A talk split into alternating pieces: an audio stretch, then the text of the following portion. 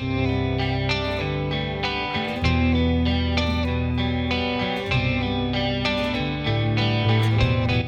is Cultural Quarter of an Hour, and I'm Charlotte Foster. Every week, we will be exploring the culture of Stoke-on-Trent and the surrounding area. Some weeks I'll be visiting events, other weeks I'll be looking back at our history, but always with an eye on the future. And you'll also hear the stories of the people who make this area just what it is. Culture is all around us.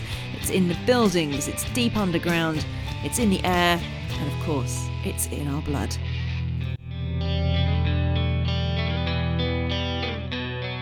Hello, and welcome to this week's podcast. Now, you may remember last year I spoke to Aida Horton.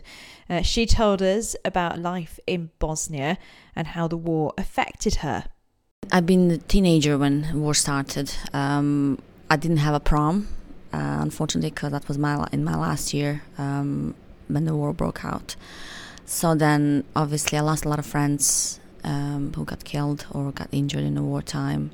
I was deprived of my um, best years of my life um, because uh, I was under siege for three years. Um, I was starved, shelled at, shot at, um, scared uh, for, for, for most of those uh, three years. Um, still have nightmares.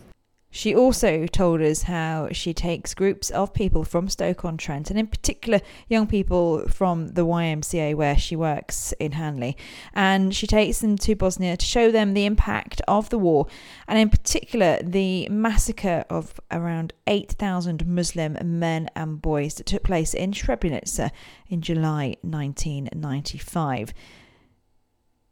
The latest trip to Bosnia has just returned, so I caught up with the with the people that went. They've named themselves the Bos Squad. They were at the YMCA where some of the youngsters who went are based. Um, just a quick word of warning: some of what is discussed, they talk about their trip.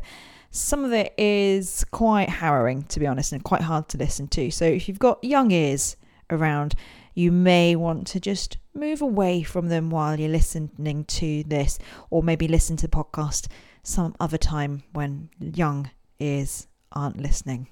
My name is Adrian Waters. I'm a resident of Stoke on Trent. I've lived in the city for about 19 years now.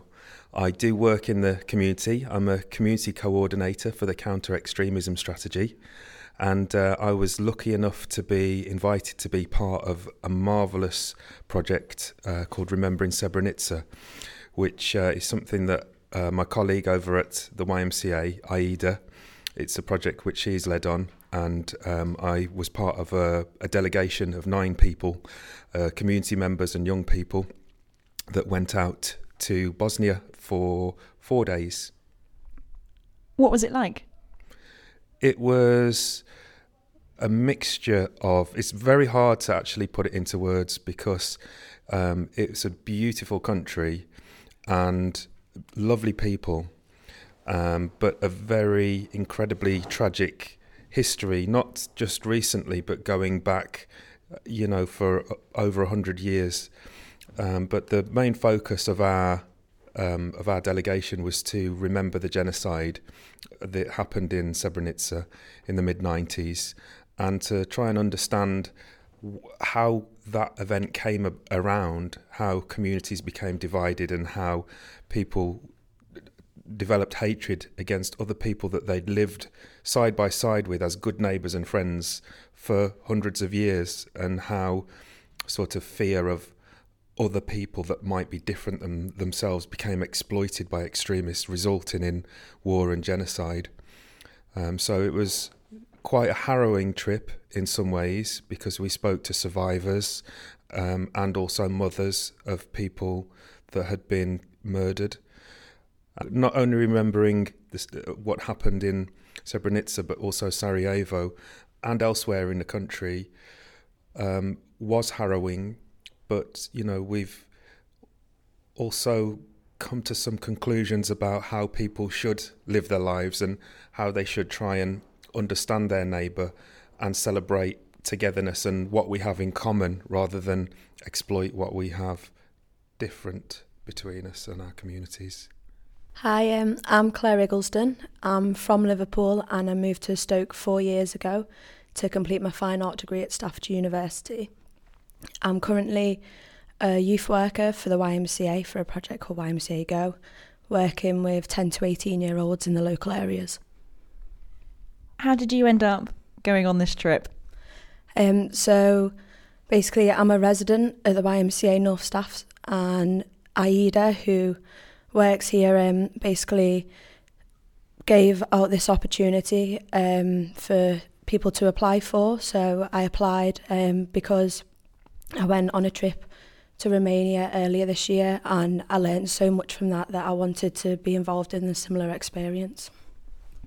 Were you alive when the uh, massacre happened? Um, so I it actually happened a year before I was born. So yeah, I don't remember anything. Um, up until a few months back when I handed in my application, I didn't really know anything about it. Didn't to be honest, I didn't really know it had happened. So what was it like finding out about it then? Um, it was an experience. Um, it was a roller coaster of a ride, to be honest. Um, there was at points where I broke down. Um, we were at the memorial, and there was a photograph of a girl who was actually hanging from a tree, and um, basically this girl had hung herself because she had been raped repeatedly by many different soldiers, um, and she just couldn't take life anymore. And to me, that that hit me harder, I think, than anything else within the week. I'm Danny Shaw. I'm from Stoke. Um, I'm a musician. Why did you want to take part in this project then? Um, well, I just thought it would be a great experience, and there was a lot there to be learnt. And um, yeah, I thought I'd just jump into it. Why not? I didn't know too much about it beforehand, and then yeah, it kind of turned into a quite an emotional trip, and uh, yeah, it was pretty, pretty intense. What stood out the most for you? Um, I say just learning about kind of the mass genocide, just seeing it like you know when you're reading about it at the you know the memorials and the museums, um, it kind of really puts it there. It's something you can't really explain in words. You you do have to just go and see it. And uh, what's kind of hit me the most is how it's kind of in a way being covered up still. I went back the other day uh, and looked through some of the documentaries that I was watching before I left, and it's literally not really mentioned. It's uh, it's yeah, it's completely wrong. So it's opened your eyes. You're back home in Stoke now. What are you going to do differently? Do you think? Um, just be as caring and kind as I can, um, and just really appreciate all the small things that get overlooked by most people. You know. Paul Franklin, so from Stoke, uh, been a banker for 33 years nearly um, director here of the YMCA, and, and that's why I was involved in the in the program. I think I'll remember particularly Srebrenica and what we saw there. Um, I wouldn't say it's a favourite memory because it was harrowing, but it's probably um, something that uh, is there to, to, you know to, to dwell upon and think upon.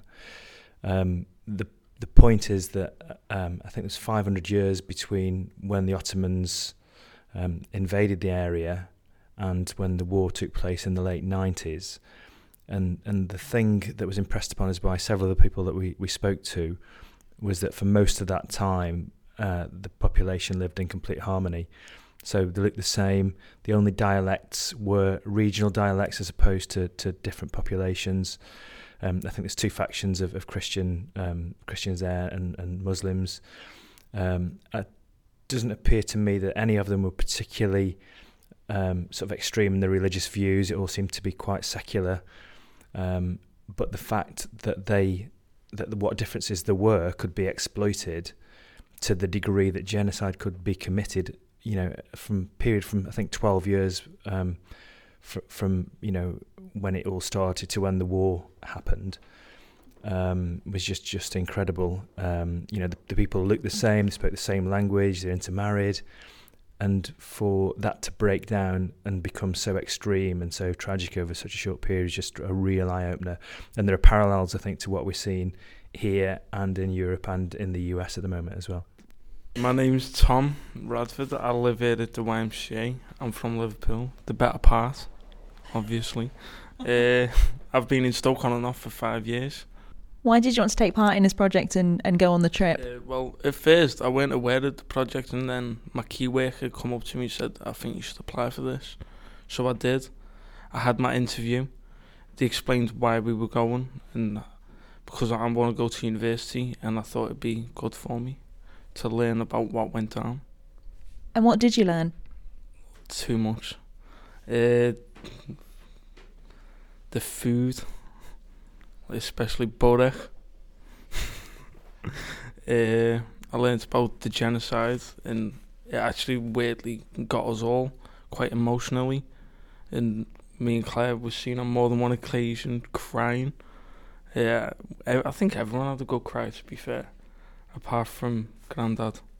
Were you expecting it to be so emotional? No, not at all. Uh, because usually I don't like to say this, but I'm quite heartless, and it hit me. Like we were sat there watching a documentary, and I was sat there, and you could literally see him killing them in the streets, and stop to get a battery for the camera, and it just it hit me hard. I saw my friend look at me, and I was like, I can't turn, because if she's crying, that's it. It's game over.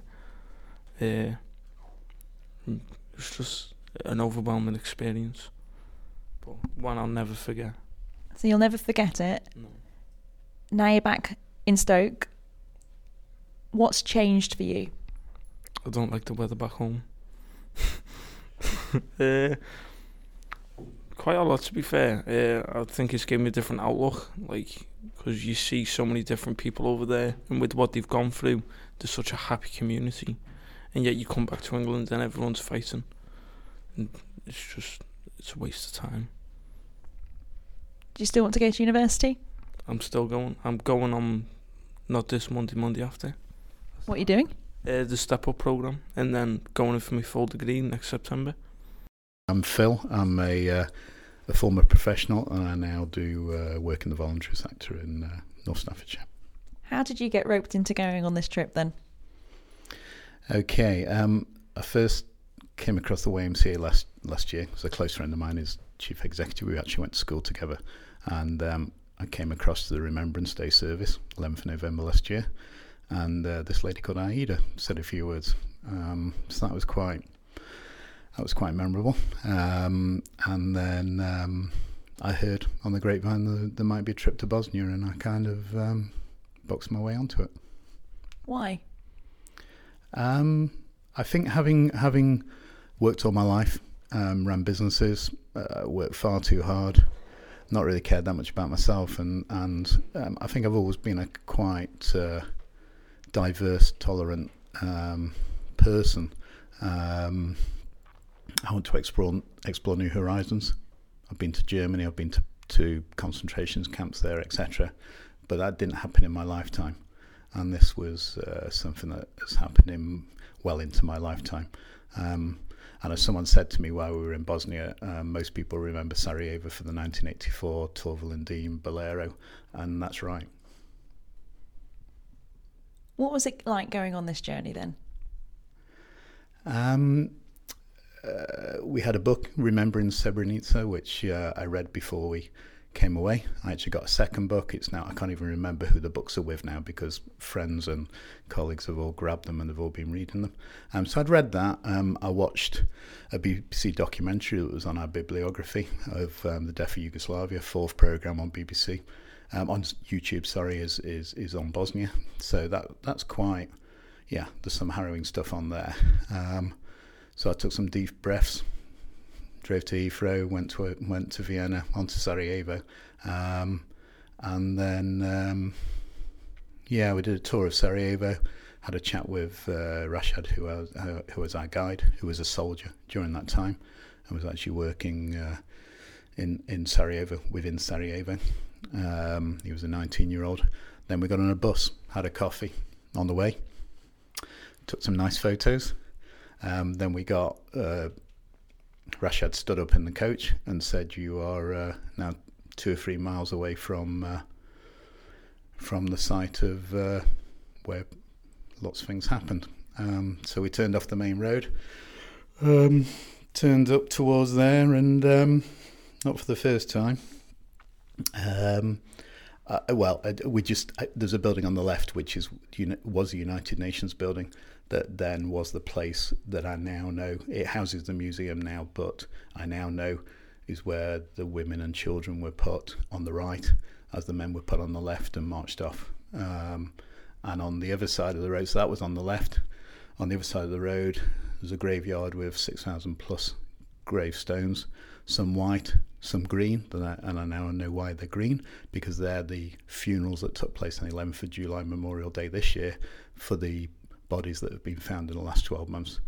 Um, and I just, yeah, um, um, I just sat there on the couch and just like couldn't move, uh, couldn't say anything, just stunned. And then the experience just got more amazing and more amazing. You were with a good bunch of people, and it's clear everyone has had a fantastic experience and everyone has been touched in some way. What are you taking from the from the trip? Apart from I'm struggling to speak at this moment uh, after we've been, already been back for a few days and I'm back into the UK, the privileged UK lifestyle. Um, what have I taken from this trip? Um, I think um, I thought I was already quite, you know, I have friends who are who are all shapes of of, of background and culture, um, and uh, I'm now more more aware of that. Um, I spent the first day back boring my gym receptionist who had who made the mistake of asking what my t-shirt which says Srebrenica 1975 on. Um, then my the, the barber who cut my hair for today's interview even though it's now not a video. Um, he got it. Then I went to my favourite coffee shop at Trentham Gardens and they got it. And then some of the customers also got it. And then I went to the theatre New Vic Theatre in the evening and some friends got it as well. And um, I think uh, the hashtag never forget, hashtag spread the word. You know, I, I think I cannot believe, I cannot have people who I know who will not want to do this trip because it is life changing and amazing. Um, it's an amazing country, beautiful, fantastic people. Um, there's even skiing, so i will be going back during the winter 100% to ski. Um, and um, yeah, I, I, it's struggle to put into words, or I could go on for two and a half hours quite easily as regards what I'm going to get from it and um, how we're going to change, hopefully, people's thinking. Thank you very much for listening this week. Uh, back again next week, as always. In the meantime, do get in touch with me. Facebook, Cultural Quarter of an Hour Podcast is where you'll find me. You'll also find me on Twitter at CQH Pod is the uh, handle you need to look for there. And of course, back next Wednesday, wherever you get your podcasts from.